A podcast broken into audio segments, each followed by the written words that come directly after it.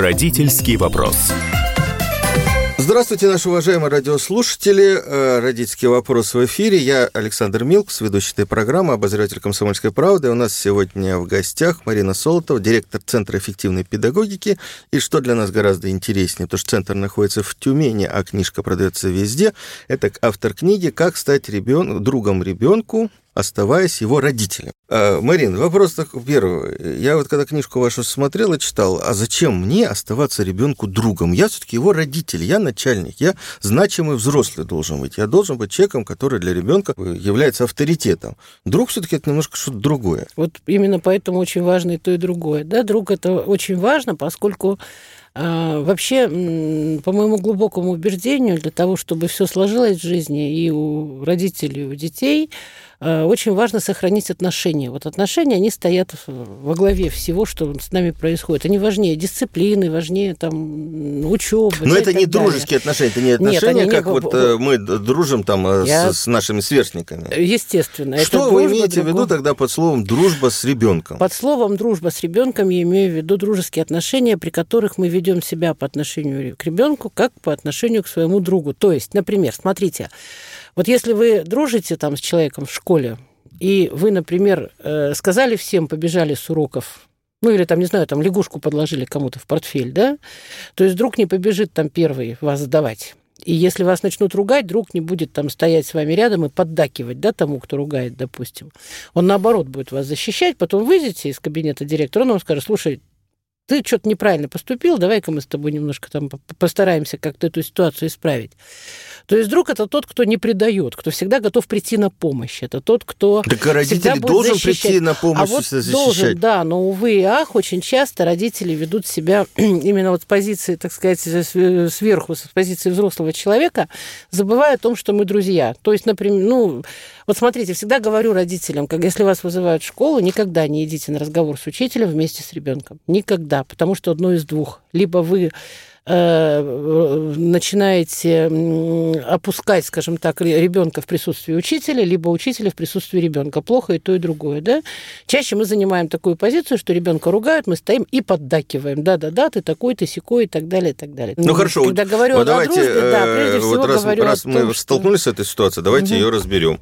Вот пригласила классную руководительницу. Придешь завтра с родителями. И что родитель говорит: нет, я с вами не пойду, я со своим ребенком не пойду. Как, как он должен говорить? Родитель говорит: хорошо, учитель приду. Тоже же, они хит, хитрые люди, и они манипуляторы. Совершенно стали. Верно. И поэтому задача родителя сделать так, чтобы учитель в данной ситуации не стал манипулятором. То есть родитель приходит в школу и говорит: дорогая Мария Ивановна, я готов с вами разговаривать, я готов выслушать все ваши претензии, я готов выслушать ваши советы, я готов с вами вступить в какую-то дискуссию, но мы будем разговаривать как два взрослых человека, а ребенок в это время подождет нас в коридоре. А потом я приду домой и скажу ребенку все, что я про это думаю. Ну, ребенок нервничает. Вот тут же еще вторая, вторая часть этого марлезонского балета. Ребенок приходит и ждет прихода родителей, вернее, и ожидает чего? Оплеухи? Вот. И вот тут как раз мы опять возвращаемся к моменту дружбы. Потому что если мы друзья, вот мои дети, например, радуются, когда им говорят: пусть мама в школу придет. Ура, говорят мои дети. Потому что есть существует некая конфликтная ситуация, с которой учитель с ребенком разобраться не могут, и тогда придет мама, и она поставит все на свои места. То есть она поможет разрулить эту ситуацию. Потому что в конфликте взрослый ребенок, взрослый всегда в заведомо выгодном положении, да, он всегда может то, чего не может ребенок, допустим, себе позволить даже в разговоре с учителем. Вот. И поэтому разговор должен вестись на равных. На равных разговор можно вестись между двумя взрослыми. Слушайте, людьми. Марин, вот вы проработали в школе, вы педагог. Вы много видели учителей, которые с ребенком говорят на равных? Нет, а этого и быть не может, потому что, естественно, потому что учитель это взрослый, у него определенные полномочия, да, у него определенные функции, они не могут говорить на равных, безусловно, потому что все равно взро... в отношениях взрослый ребенок, взрослый всегда э, занимает другую позицию, да, более выгодную, более прочную, скажем так, это, это и с опытом связано, да с чем угодно. Поэтому, конечно, не может ребенок с учителем говорить на равных. Вот я приведу, допустим, свой пример, меня вызывают в школу по поводу моего ребенка, которому сейчас тринадцать лет, но было ему там, допустим, одиннадцать в это время. Марина Дмитриевна, приходите, вот у нас здесь проблема, Ваня нагрубил. Я не знаю, что должно произойти, чтобы он нагрубил. Рубил взрослому. То есть у него много недостатков, но вот это вот такого не бывает. Я прихожу в школу, и ситуация, значит, в следующем. Там, Вань, почему ты так плохо написал, спрашивает учительница. Вот как вы научили, так я и написал, говорит Ваня. Да? Понятно, что это вот на грани То есть это и хамством вроде бы как не назовешь целиком, и с другой стороны вот какой-то вот очень неожиданный был такой для учителя ответ, когда учитель растерялась, и, на мой взгляд, выбрала правильную историю, вы позовите маму, да, я тогда поговорю вообще, что происходит. Вот. Поэтому вот возвращаясь к тому, что там как выяснять отношения, особенно если включается третий взрослый, то взрослый должен разговаривать со взрослым. И, на мой взгляд, очень серьезная родительская ошибка, когда ребенок приходит домой и говорит о каких-то проблемах, которые возникли у него в школе с учителями, а родители говорят, иди разбирайся сам, ты уже большой. Вот поэтому, если, то есть в этом случае спрашивают, моя помощь нужна? Если нужна, значит, я тебе помогу. Помощь может быть разная. Это не означает, что мы должны сейчас рвануть тельняшку на груди, бежать защищать своего ребенка. Да? То есть мы можем ему порекомендовать, как себя повести, что сказать. Да? Уж если не получается, ну тогда да, включаемся, безусловно, потому что... Не, ну хорошо, а вот подростковый возраст, он как раз чреват, во-первых, конфликтами с родителями и с учителями, с одной стороны. С другой стороны, ребенок пытается сам решить эти вопросы. Вот он считает, что я сам взрослый, я уже могу... и буду разбирать вот эти конфликты сам, а, и запутываться еще больше. Вот как в этой ситуации подставить плечо, потому что, ну, может, можно, можно все усугубить. Можно. Ну, тот и... же ваш Ваня, он мог бы сказать, что мама не придет, чего от нее хотите, давайте со мной разбирайтесь. Ну, мой, да? бы, мой бы не сказал, как раз потому что там э, как-то с самого начала, да, вот так вопрос поставлен, что если маму зовут в школу, значит, мама приходит в школу, потому что, ну, учитель имеет и право, это, да, это пригласить не связано ни с какими карами, когда ни с какими мама карами, приходит ни обратно. Ни с чем абсолютно это не связано, да. Марин, я хотел, знаете, с вами поговорить. У меня давно эта тема собиралась. Есть два автора, известных в Америке. Одна – это журналист-писатель из Калифорнии, вторая женщина – это американка китайского происхождения. Обе написали книжки по воспитанию. И обе эти книжки в Америке очень популярны, и у нас они тоже, значит, хорошо продаются. Позиция одной мамы. Ребенку должно быть максимально трудно. Школа – это трудности, школа – это преодоление. Никакого миндальничества с утра до вечера. Ребенок должен быть занят, ребенок должен постоянно находиться под прессом взрослых. Тогда он будет успешный, тогда из него что-то получится. Автор второй книжки говорит о том, что надо детям давать свободу, ограничивая их, ну, это американская такая система, в финансах. То есть они должны понимать, что им все равно рано или поздно придется зарабатывать, а все остальное время они должны считать деньги. Я читал обе эти книжки, вот, вот в той, где мама говорит, что надо упор делать на финансы, предисловие написали дети этой мамы. В предисловии очень интересно рассказывается, что мама у нас, конечно, замечательная, но папа все сорок лет ходит в одних и тех же сандалиях стоптанных. А мама умудрилась одну и ту же машину подарить сначала средней дочери, потом младшей дочери на день рождения. А, потому что одна училась в колледже и не знала, что ежика машину подарили. То есть очень своеобразная мамаша такая. И вот между ними даже были дискуссии. В Америке это популярно. Вот эти два автора садились на сцене и дискутировали. А мне, честно говоря, ни одна, ни другая позиция не нравится. Но, может быть, я не прав, потому что я и здесь встречаю достаточно много э, родителей, э, ну, если мы про первую маму будем говорить, которые считают, чем труднее в детстве, тем легче будет в жизни. Я не согласна. Во-первых, на мой взгляд, трудностей и так достаточно, да, и они все равно их преодолевают. Поэтому э, создавать или пить что-то искусственно нет. Другое дело, что... М- учить преодолевать то, с чем ты сегодня столкнулся, да, то есть они... Ведь действительно, дети же живут у нас сегодня в очень агрессивном мире, они на каждом шагу сталкиваются со сложностями. И то, что Ой, они... может, в предыдущих поколениях был другой мир, вы знаете, менее агрессивный. Да. Менее агрессивный, действительно, вот я уверена в том, что действительно мир был менее агрессивным. То есть вот, э, как сказать... Ну вот опять же, пример, наверное, он частный, но, на мой взгляд, достаточно показательный. Года два назад у меня ребятишки, мы, играя во дворе, в соседнем доме вылезли на козырек над подъездом. Вот их там было несколько человек, они вылезли. Проходящая мимо тетенька закрыла окно изнутри и сказала, вот если пока я спущусь, вы еще будете стоять на этом козырьке, вызову полицию. И пока она спускалась со второго до первого этажа, они все прыгали с этого козырька. Вот в наше время я могу себе представить, что эта тетенька могла нас за уши оттуда вытащить, да? Могла на нас накричать, могла пожаловаться нашим родителям. Но оставить нас вот в такой ситуации опасности... Чтобы они прыгали и ноги себе ломали? Я себе представить не могу, какой-то. Действительно, да. И действительно, я говорю, пример частный, но он достаточно показательный. И я постоянно сталкиваюсь с тем, что действительно мир очень агрессивный. Там и в магазине, там, в автобусе, в транспорте, в школе, везде. То есть, и им все время приходится преодолевать сегодня эту агрессию. Причем... Действительно, да, вот сегодня проблемы с коммуникациями серьезные. Почему? Потому что, ну, вот там было мне четыре года, мама выпустила меня первый раз одну на улицу. Смотрит из окна, как я играю в песочнице, и убеждается в том, что я в безопасности, этого достаточно. Я, кстати, задаю этот вопрос на семинарах родителям. Ну, вот кого выпускали там в пять-шесть лет? Да, всех выпускали, даже в Москве, и из окна наблюдали за детьми. И пока мама там варит борщ, смотрит в песочницу, в это время в песочницу у меня забрали совочек, я этот совочек должна себе вернуть или подарить, или еще как-то. То есть я вынуждена вступать в какие-то коммуникации, у меня начинают вырабатываться какие-то навыки. Сейчас все проблемы с совочками решают мамы, которые стоят, значит, вокруг этой песочницы. То есть возможности такой, безусловно, нет. Я хочу вот буквально на минуточку прерваться, у нас будет двух- двухминутный э, перерыв. Я напоминаю, на студии Марина Солотова, директор Центра эффективной педагогики, автор книги «Как стать ребенку другом, оставаясь его родителем». Я, Александр Милкус, не переключайтесь. Родительский вопрос. Мы делаем радио для тех, кто хочет быть в курсе всех событий и ценит свое время.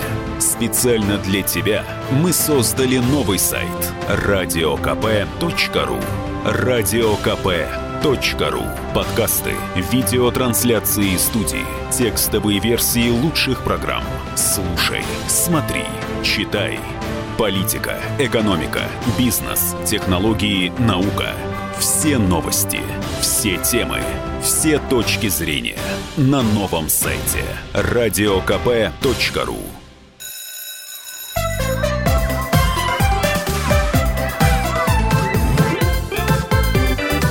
Родительский вопрос. И снова мы продолжаем наш разговор с Мариной Солотовой, директором Центра эффективной педагогики, автором книги «Как стать ребенку другом, оставаясь его родителем». И мы говорили, вот чтобы был ребенок успешным, какую родителям стратегию выбрать. Начали мы обсуждать стратегию трудностей. Многие родители и авторы даже педагогических книжек, но, слава богу, не Марина, а, говорят о том, что чем труднее ребенку будет в школе, чем труднее ему будет в жизни, тем более успешным он, он станет, когда школу закончит. А, вот мы с Мариной, не сговариваясь, осудили такой подход.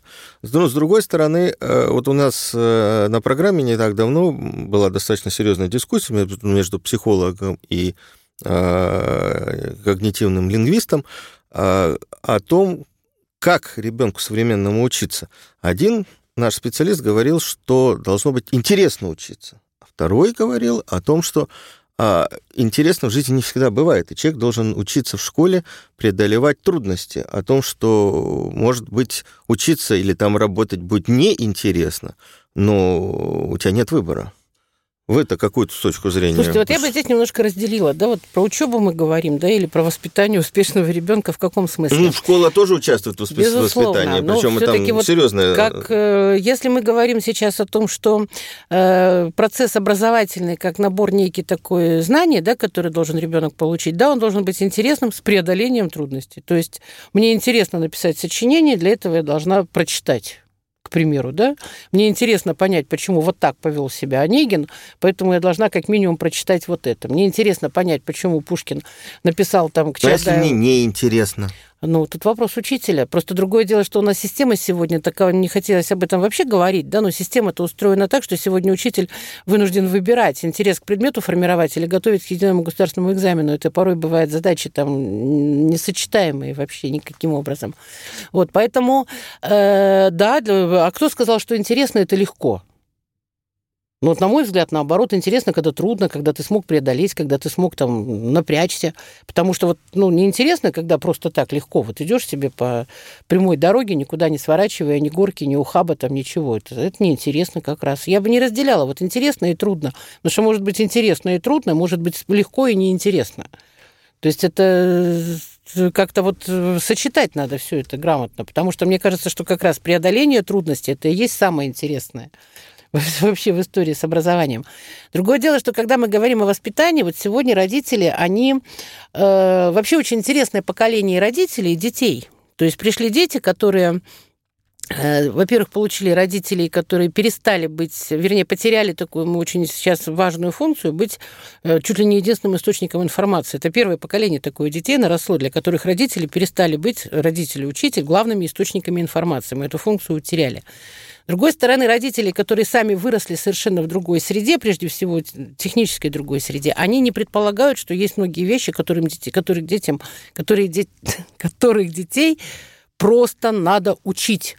Но он же должен в одиннадцать лет уметь завязывать шнурки. Я же завязывал шнурки. Почему он не умеет завязывать? Да потому что на липучках у него кроссовки были до одиннадцати лет. У него никогда не было необходимости сесть и завязать этот шнурок. Да? И вот я и в книжке этот пример привожу, и он не придуманный, уверяю вас. То есть я в девяностые годы, когда работала в школе, возила ребятишек своих учеников на Алтай в водные походы. Мне это очень нравилось. Это было замечательное время. И тут, когда вот уже открылась эта компания в две тысячи одиннадцатом году, думаю, дай-ка я повторю этот подвиг, свожу ребят на сплав на Алтай. Мы приехали туда. Долго было, много было инструкций, рассказов, и тем не менее все равно не очень удивились, что там возле каждой палатки не стоит душ с горячей водой, но это еще как-то преодолели.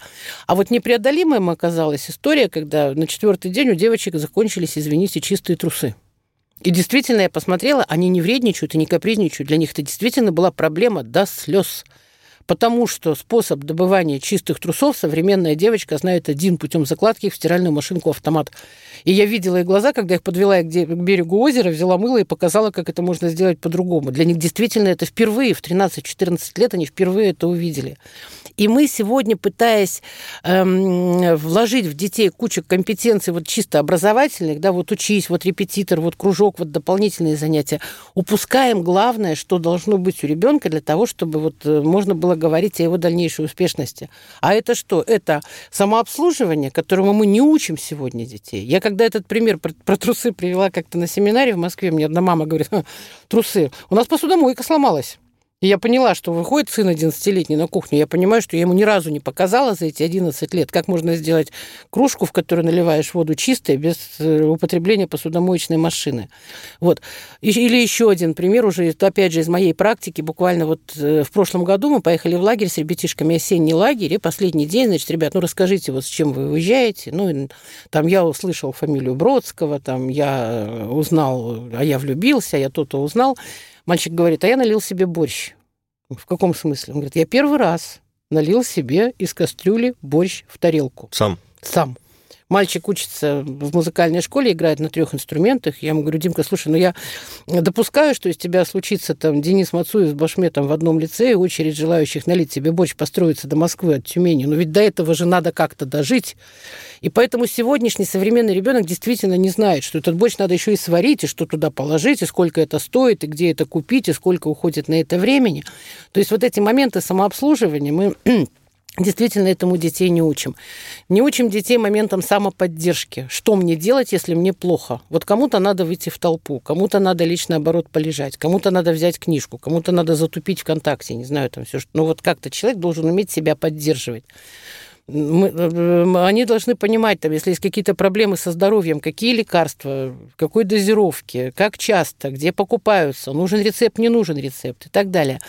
То есть самообслуживание, самоопределение и самоподдержка. Ну, и плюс самоопределение. Слушайте, вы мне говорите такие вещи... Я вот вспоминаю, я сейчас интересуюсь историей образования, историей педагогики российской, советской. А еще в восемьдесят четвёртом году было постановление ЦК КПСС и Совета Министров о том, чтобы сделать школу более приближенной к реальной жизни. То есть уже тогда говорили о том, что надо в школе учить детей каким-то элементарным вещам. И были труды же, были, где мальчики учились там лампочку вкручивать, им замок чинить, а девочки готовить. А теперь все, получается, что мы вообще растим непонятно кого. Ну, вы знаете, где как. Кого. Вот в школе, где учатся мои дети, как раз сохранились и мастерские для мальчиков, и для девочек. Там кухни учатся шить, еще что-то делать. Но другое дело, что девочка и лампочку должна уметь вкручивать, по большому счету, так же, как мальчик сварить себе борщ. Это правда. Вот. Дома это все делается. Дома мама, если она чистит картошку, она говорит: иди сюда, чисти вместе со мной. Хотя бы, вы знаете, в этом смысле замечательные книжки Наринэ Абгарян, И вот где она пишет о своем детстве, она замечательно рассказывает. Про Манюню. Да, и не только про Манюню, а вот потом уже там, которые вот там с неба упали три яблока, угу. люди, которые уже всегда со мной. И она рассказывает, вот как бабушка там закатывает банки и говорит, я беру крышку, я ее стерилизую, да, вот я там вот закладываю такие-то фрукты, там делаю так-то сироп. То есть проговаривать, как это делается. И вот если мы... То есть не искусственно создавать сложности детям. Если, может быть, автор той книжки, я не читала, к сожалению, или к счастью, считает, что искусственно создать сложности – это попросить ребенка самому приготовить себе завтрак. Если это так, то я тогда за такие сложности. Вот. Потому что ты можешь там знать... Нет, там имеется в виду совершенно понятные вещи. Ты должен учить, там, э, делать домашнее задание там, три часа в день, угу. э, на улицу не ходить, э, вгрызаться в гранит науки прямо вот с семи не, ну, утра нет, до конечно, двенадцати часов ночи. Это, конечно, все это очень неправильно, на мой взгляд. Вот. А то, что мы должны учить их сегодня прикладным таким вещам, да, а у нас получается, что мы большую часть времени как раз уделяем вот таким компетенциям образовательным. Это тоже важно, безусловно, важно. Но я считаю, что это не самое главное. Самое главное, чтобы ребенок сумел... Смотрите, конечно, главная задача родительская – подготовить ребенка к взрослой жизни. Как он будет чувствовать себя во взрослой жизни, что он умеет. Вот чтобы для меня всегда, может быть, в силу того, что я такая мама поздняя, у меня дети появились уже, когда мне было за сорок, и я немножко иначе к этому отношусь. У меня с самого первого дня появления моих детей на свет стал вопрос, как они будут без меня. Почему у меня слишком мало времени, да, чтобы научить их всему тому, что они должны уметь, когда они окажутся без меня. Вот, и это очень важно. Вот каждый родитель должен задать себе вопрос. Ну, хорошо, восемнадцать лет, соберется и уйдет. Сможет прожить? Умеет постель постелить, белье постирать, не знаю, там, поесть приготовить, пластырь наклеить, если вдруг порезался и так далее. Вот это важно. А, у нас снова небольшой перерыв. Я напоминаю, у нас в студии Марина Солотова, директор Центра эффективной педагогики, автор книги «Как стать ребенку другом, оставаясь его родителем». Я Александр Милкус. Не переключайтесь. Родительский вопрос. Иркутск. девяносто один и пять. Воронеж. девяносто семь и семь. Краснодар. девяносто один и ноль. Тюмень. девяносто девять и шесть. Анапа. восемьдесят девять и пять. Владимир. сто четыре и три. Барнаул. сто шесть и восемь. Екатеринбург. девяносто два и три. Санкт-Петербург. девяносто два и ноль. Москва. девяносто семь и два. Радио «Комсомольская правда». «Комсомольская правда». Слушает вся страна. Слушает вся страна.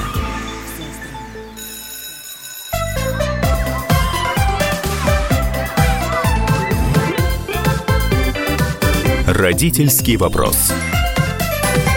И мы снова возвращаемся в нашу студию с Мариной Солотовой, директором Центра эффективной педагогики, автором книги «Как стать ребенку другом, оставаясь его родителем». Я Александр Милкус. И, Марин, вот вы в последней части, в предыдущей, сказали, что вот вы поздняя мама, у вас дети там появились, когда вам стало за сорок, но ведь это сейчас очень такая серьезная тенденция. Я говорил с социологами, рожают поздно. И вот мне запомнилась такая фраза, вот буквально сказанная специалистом на прошлой неделе, что если раньше детей рожали там, для продолжения рода, там, для еще чего-то, то сейчас рожают детей многие для развлечения, для удовольствия. Потому что вроде все в жизни уже сложилось, карьера есть, деньги есть, ну вот теперь можно и ребеночка завести. Вы задали мой любимый вопрос, Александр. Этот вопрос я задаю всем мамам, которые приходят на консультации, на семинары. Зачем вы рожали ребенка? Этот вопрос всех ставит в тупик. Потому что сразу говорят, как? Ну это же очевидно. Очевидные вещи легко произнести вслух. Произнесите, очевидно, зачем вы рожали своего ребенка. А, и оказывается, что вслух очень трудно произнести. Потому что все уже родили, а я еще нет. Потому что надо было удержать мужчину, чтобы сохранить семью. Потому что поздно было делать аборт, простите. Да? Потому что, ну вот, когда человек начинает вслух произносить, он начинает понимать, что что-то здесь не так. И когда в итоге выходит какой-то ответ, ну там, потому что я хотела реализоваться как мать. Замечательно. Кто вам сказал, что вы можете реализоваться как мать только с отличником, да? Ну вот где сказали? Написано, что вот если вы отличник, то значит вы хорошая мать, а если троечник, то вы ехидна. И вот этот вопрос, он очень многих, и мне многие мамы говорят, раз так и переставляет вообще все как-то с ног на голову, да, или наоборот, с головы на ногу, когда начинаешь думать, а зачем, действительно, зачем я это сделал в свое время? А ответ-то очевиден, да, за тем, чтобы в мир пришла новая жизнь, которая должна быть счастливая. Потому вот какой пришел, таким, я все время говорю, и в книжке об этом пишу, мы ребенка взяли в долг. Нам дали вот это счастье в долг, попользоваться на какое-то время. И мы его должны, вот у кого взяли, тому и должны вернуть, как порядочные люди. Вот мир подарил нам такое счастье, дал, точнее, попользоваться, и мы потом его возвращаем таким же. Таким же, это значит счастливым, это значит э, открытым миру, да, и так далее. И вот это очень главное, не убить и не задушить, когда мы растим ребенка. Для развлечения, ну, я бы сказала, сомнительное развлечение. Для удовольствия. Ну, то есть сказать, я родила для удовольствия. Маленький ребенок, можно нанять няню, можно нанять гувернанта, все проблемы, все сложности на нем, а я вот так, иди сюда, я тебя поцелую в макушку и проверю твой дневник. В тринадцать-четырнадцать потом полезет, конечно, так, что ой-ой-ой, вся эта история. Вот. И чаще всего так оно и происходит.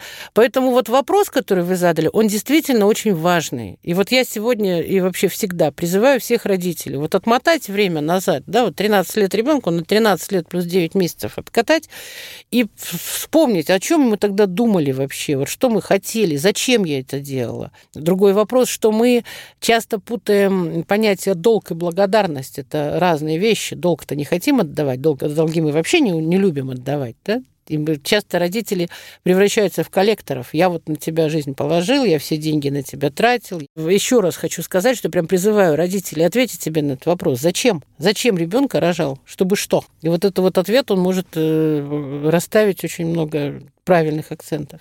Давайте все-таки поговорим про успешность.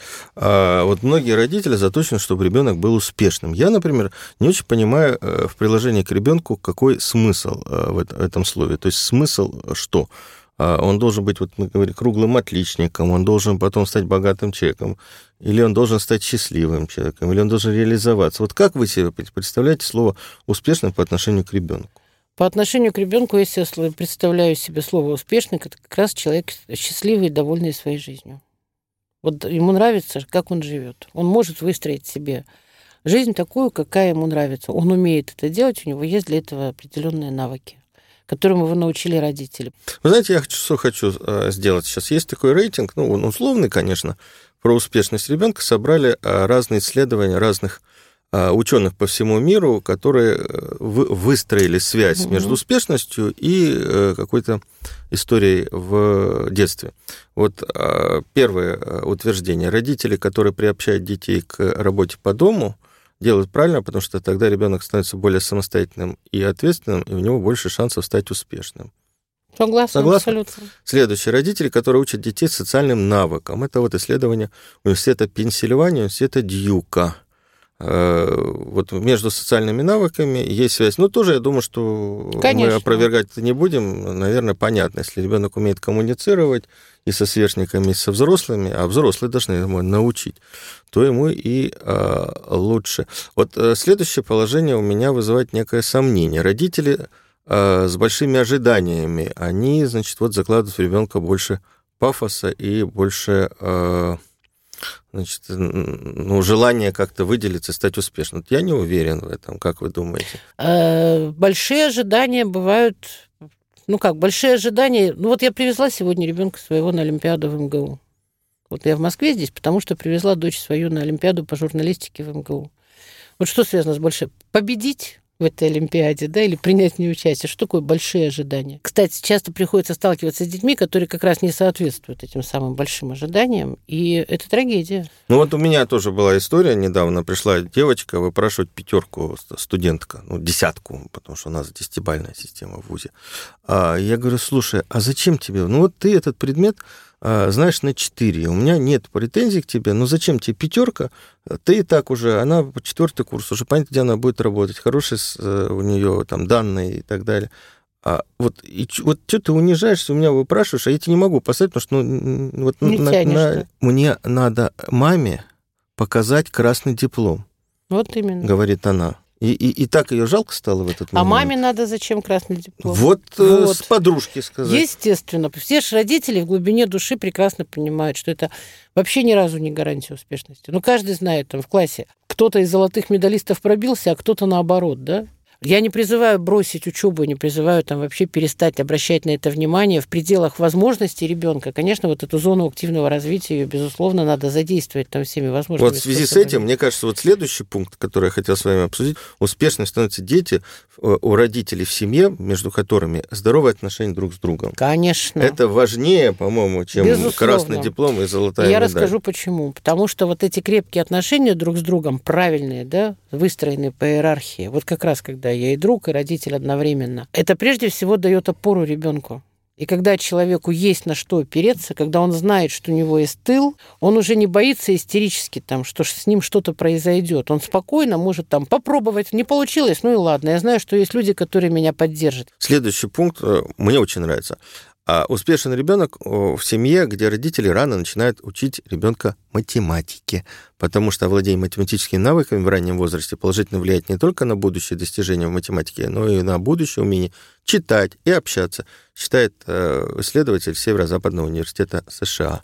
Тоже согласна. То есть это не значит, что надо развивать математические способности, надо просто мозг, мозг тренировать. Мозг тренировать, да, совершенно верно. А следующее положение родителей. Успешен ребенок у родителей, которые реже испытывают стресс. Ну, это, в принципе, то же самое вот говорим. Вот это очень важно, Александр. Давайте на этом остановимся. Давайте. Почему у нас происходит еще вот такая вот история, не самая приятная? Мы не создаем сегодня своим детям образ, позитивный образ взрослого, взрослого мира, взрослой жизни. Вот приходят родители, когда на консультацию там, с мотивацией, с учебой все плохо. Первый вопрос, который я задаю: что вы рассказываете дома о своей работе? И вот если вы приходите домой и говорите: ой, какой ужас, завтра на работу, ой, скорее бы отпуск, ой, начальник дурак, подчиненные тупые и так далее. Для того, чтобы на нас надо, мы могли бы опираться, дети, на нас, мы должны быть спокойными и уверенными. У детей э, до определенного возраста э, буквальное восприятие того, что они слышат. Когда мама говорит: ой, как плохо, голова болит, я сейчас сдохну, ребенок думает, что мама сейчас умрет. Когда папа говорит: всю ипотеку в следующем месяце платить нечем, останемся на улице, ребенок считает, что все пойдут ночевать в теплотрассу. Вот он что слышит, то и воспринимает. И поэтому это не говорит о том, что мы не должны говорить детям, что у нас есть проблемы. Проблемы есть, но мы умеем их преодолевать. И поэтому: сын, в этом месяце сложности материальной, надо заплатить ипотеку, давай покупку твоего телефона отложим, да? Мама, у мамы болит голова, давай сделаем так, чтобы было тихо, пойдем приготовим ужин, например. То есть есть проблемы, и мы умеем их преодолевать, потому что мы вместе, потому что мы семья. Следующий пункт. Родители, успешен ребенок у родителей, которые являются авторитетом для своих детей, но не авторитарным, а, наоборот, все разрешающим. Ну, это практически то, о чем мы уже с вами да. говорили, первую часть нашей программы. А родители, в семьях которых применяют поведенческий, а не психологический контроль. Тут угу. совершенно э, понятно. Пример психологического контроля – это постоянное принятие реш- решений за ребенка и подавление его мнения и проявления. Такое отношение воспитывает зависимость от чужого мнения, умение угу. делать собственные шаги. А поведенческий контроль подразумевает под собой диалог определения границ дозволенного. То есть когда ребенок чувствует, то есть ему выставляют рамки: я так не делаю, ты так не делай. И тогда, значит, вот он будет ну, повторять это поведение. Если это, да, если это из истории, там, не, не старайтесь воспитывать своих детей, все равно они станут такими, как вы, да, то есть с этим, да, безусловно, согласна, хотя, опять же, не всегда и не везде, да, ну вот смотрите, вспоминаем наше детство, собирается там Новый год, да, там, первое мая, праздник, собирается, приходят друзья, мы садимся за стол, и родители там употребляют алкоголь. Прятаться надо. Я не считаю, что это надо делать, да, то есть э, далеко не все, что можно родителям, можно детям. Именно потому, что мы взрослые, и с появлением у нас ответственности за нашу жизнь, за жизнь других, к нам приходят еще и права какие-то, да? То есть это всегда идет в комплекте. Поэтому хочешь, чтобы ты имел на что-то право, взрослей, бери на себя ответственность. На этом мы делаем опять небольшой перерыв. Я напоминаю, на студии Марина Солотова, директор Центра эффективной педагогики, автор книги «Как стать ребенку другом, оставаясь его родителем», ну и педагог, естественно. Я Александр Милкус. Не переключайтесь. Родительский вопрос. Политика. режиме телемоста президент России пообщается с главами регионов и муниципальных Экономика. Про налогообложение сказали, про снижающиеся доходы населения сказали. Аналитика. Теракт был выгоден, необходим и использован. Наука. ООН провозгласила две тысячи девятнадцатый годом периодической таблицы. Жизнь. Это программа «Дежавю», программа воспоминаний. Радио «Комсомольская правда». Слушает вся страна.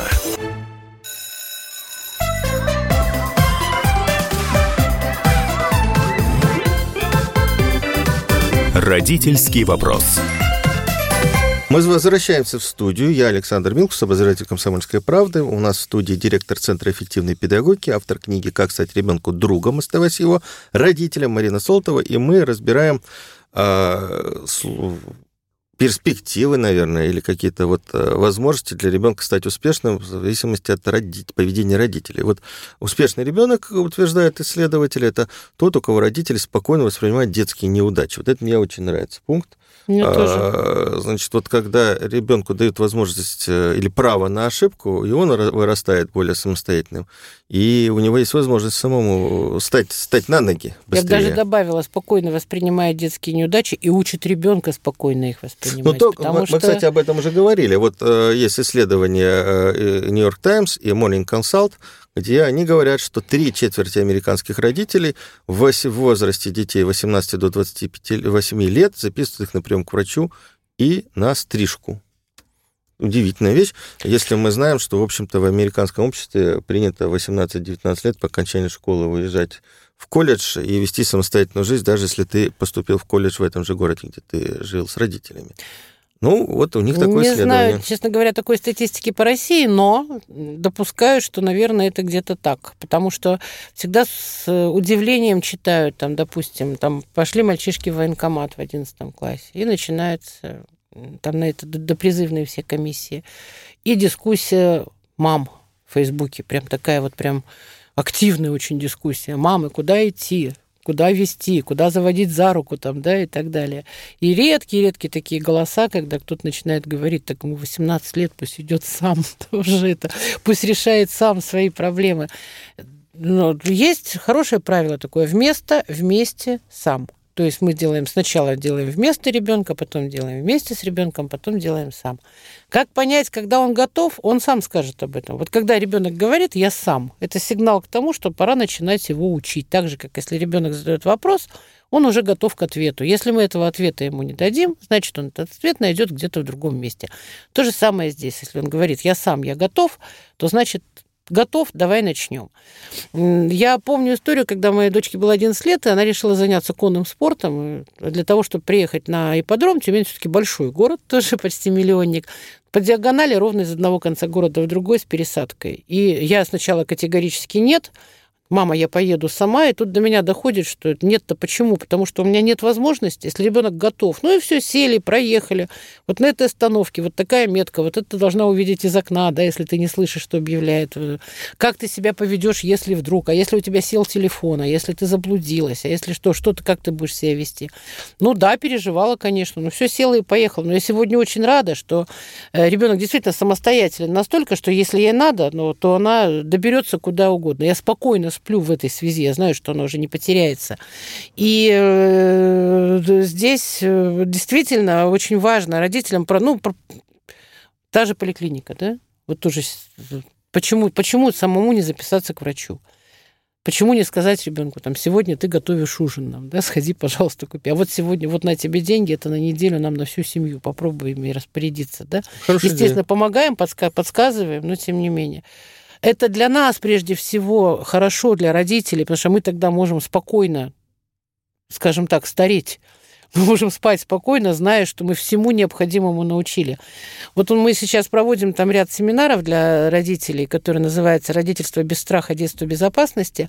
И вот наша главная задача, как мы говорим на этих семинарах, наша задача трансформировать «я за тебя боюсь» в убеждение «я За тебя, я спокоен, потому что научил тебя всему самому необходимому». Следующий пункт мне очень нравится. Родители, успешен ребенок у родителей, который не разрешает ему слишком долго смотреть телевизор. Это еще исследование две тысячи одиннадцатого года, что просмотр телевизора в юном возрасте мешает развивать когнитивные, коммуникативные навыки. Но, видимо, теперь надо прибавлять к телевизору еще и смартфон. Согласна, но просто сказать «выключай телевизор» бесполезно. «Выключай телевизор, пойдем со мной в спортзал». Это другое дело. «Выключай телевизор, пойдем со мной печь пирог». Вот, это и следующий пункт, согласно исследованию две тысячи четырнадцатого года, успешные а, дети, у которых родители уделяют внимание своим детям. Ну, абсолютно целую согласна. Передачу об этом говорили. Причем, знаете что, я в прошлом году провела анкетирование с детьми и с родителями, угу. и был вопрос в том числе, там, чего не хватает, на ваш взгляд, чего тебе не хватает в жизни, чего не хватает вашему ребенку. И там было перечислено все, то есть вплоть до там, время, проведенного с родителями, и там компьютера, например, там нового, допустим, да, или айфона. И вот родители, перед родителями стоял вопрос, как вы считаете, чего ребенку не хватает с точки зрения ребенка? Вот родители все были убеждены, что детям не хватает там айфонов, собак и прочего, а дети, большинство написали, что им не хватает времени, проведенного с вот. Родителями. Это были подростки, про которых мы думаем, что им неинтересно. Он может говорить, что ему неинтересно, да, для того, чтобы казаться взрослым, но на самом деле он будет счастлив, если вы будете уделять ему время, проводив с ним время интересно. И это, кстати, вот доказывается с несколькими исследованиями о том, что младшеклассники, с которыми больше внимания проводили мамы и папы, лучше справляются со школьными тестами. Абсолютно согласна. То есть вроде бы связь-то не очевидная, но, по-моему, понятная. Очевидная опора. Опора. У меня есть тыл, у меня есть опора, я совсем справлюсь. И последний пункт, который мне тоже очень нравится. Успешные дети, у которых мамы и папы брали отпуск по рождению ребенка. Конечно. Конечно. Причем и мама, и папа. Первое, это вообще замечательно. Потому что это мама в ресурсе тогда. Потому что мама вот так вот, ее не тикает постоянно от того, что она не высыпает, не досыпает и так далее. Другое дело, что для России это мало применимо, если вообще применимо. Нет, у нас как раз, по-моему, если уже осознанное рождение ребенка, родители готовятся, и мама может сидеть до, до хотя бы до года-полутора, а учитывая, что у нас теперь... Мама-то может сидеть. Ну, хотя бы собой, хоть мама да. посидела, и, ну и папа бы до полутора, до трех, да, чем дольше, тем лучше. И тот же садик, если есть необходимость, если есть возможность не водить в сад, потому что вот все эти истории там социализации, вот не поведу в сад, не социализируется, но это миф. Это совсем не та социализация, о которой мы говорим. Есть места, где социализируются, вот, в песочнице. Что ты будешь делать с совочком, если у тебя его заберут, возвращаясь к вышесказанному. А все вот эти вот режимные моменты, да, связанные с садиком, со школой, в плохом смысле слова режимные есть, в хорошем смысле слова. На мой взгляд, если есть возможность это все оттягивать, то надо оттягивать. Если возможность сидеть дома с ребенком, давайте сидеть. Ну, вот на этой оптимистической ноте мы заканчиваем нашу программу. Если есть возможность, не просто, я бы не сказал, дома сидеть, ребенок, ну, если, если есть возможность да. побольше побыть с ребенком, подольше пообщаться, и это не только детский садовский ребенок, но и младший школьник, и, и старший. И старший тоже и, школьник, да. Да, то, в общем-то, и у вас есть шанс вырастить успешного ребенка так, как вы хотите этого, и так, как хочет ваш сын или дочка. Я напоминаю, у нас в студии была Марина Солотова, директор Центра эффективной педагогики, автор книги «Как стать ребенку другом, оставаясь его родителем». Я, Александр Милкус, обозреватель «Комсомольской правды». Всем доброго дня. Родительский вопрос. Политика.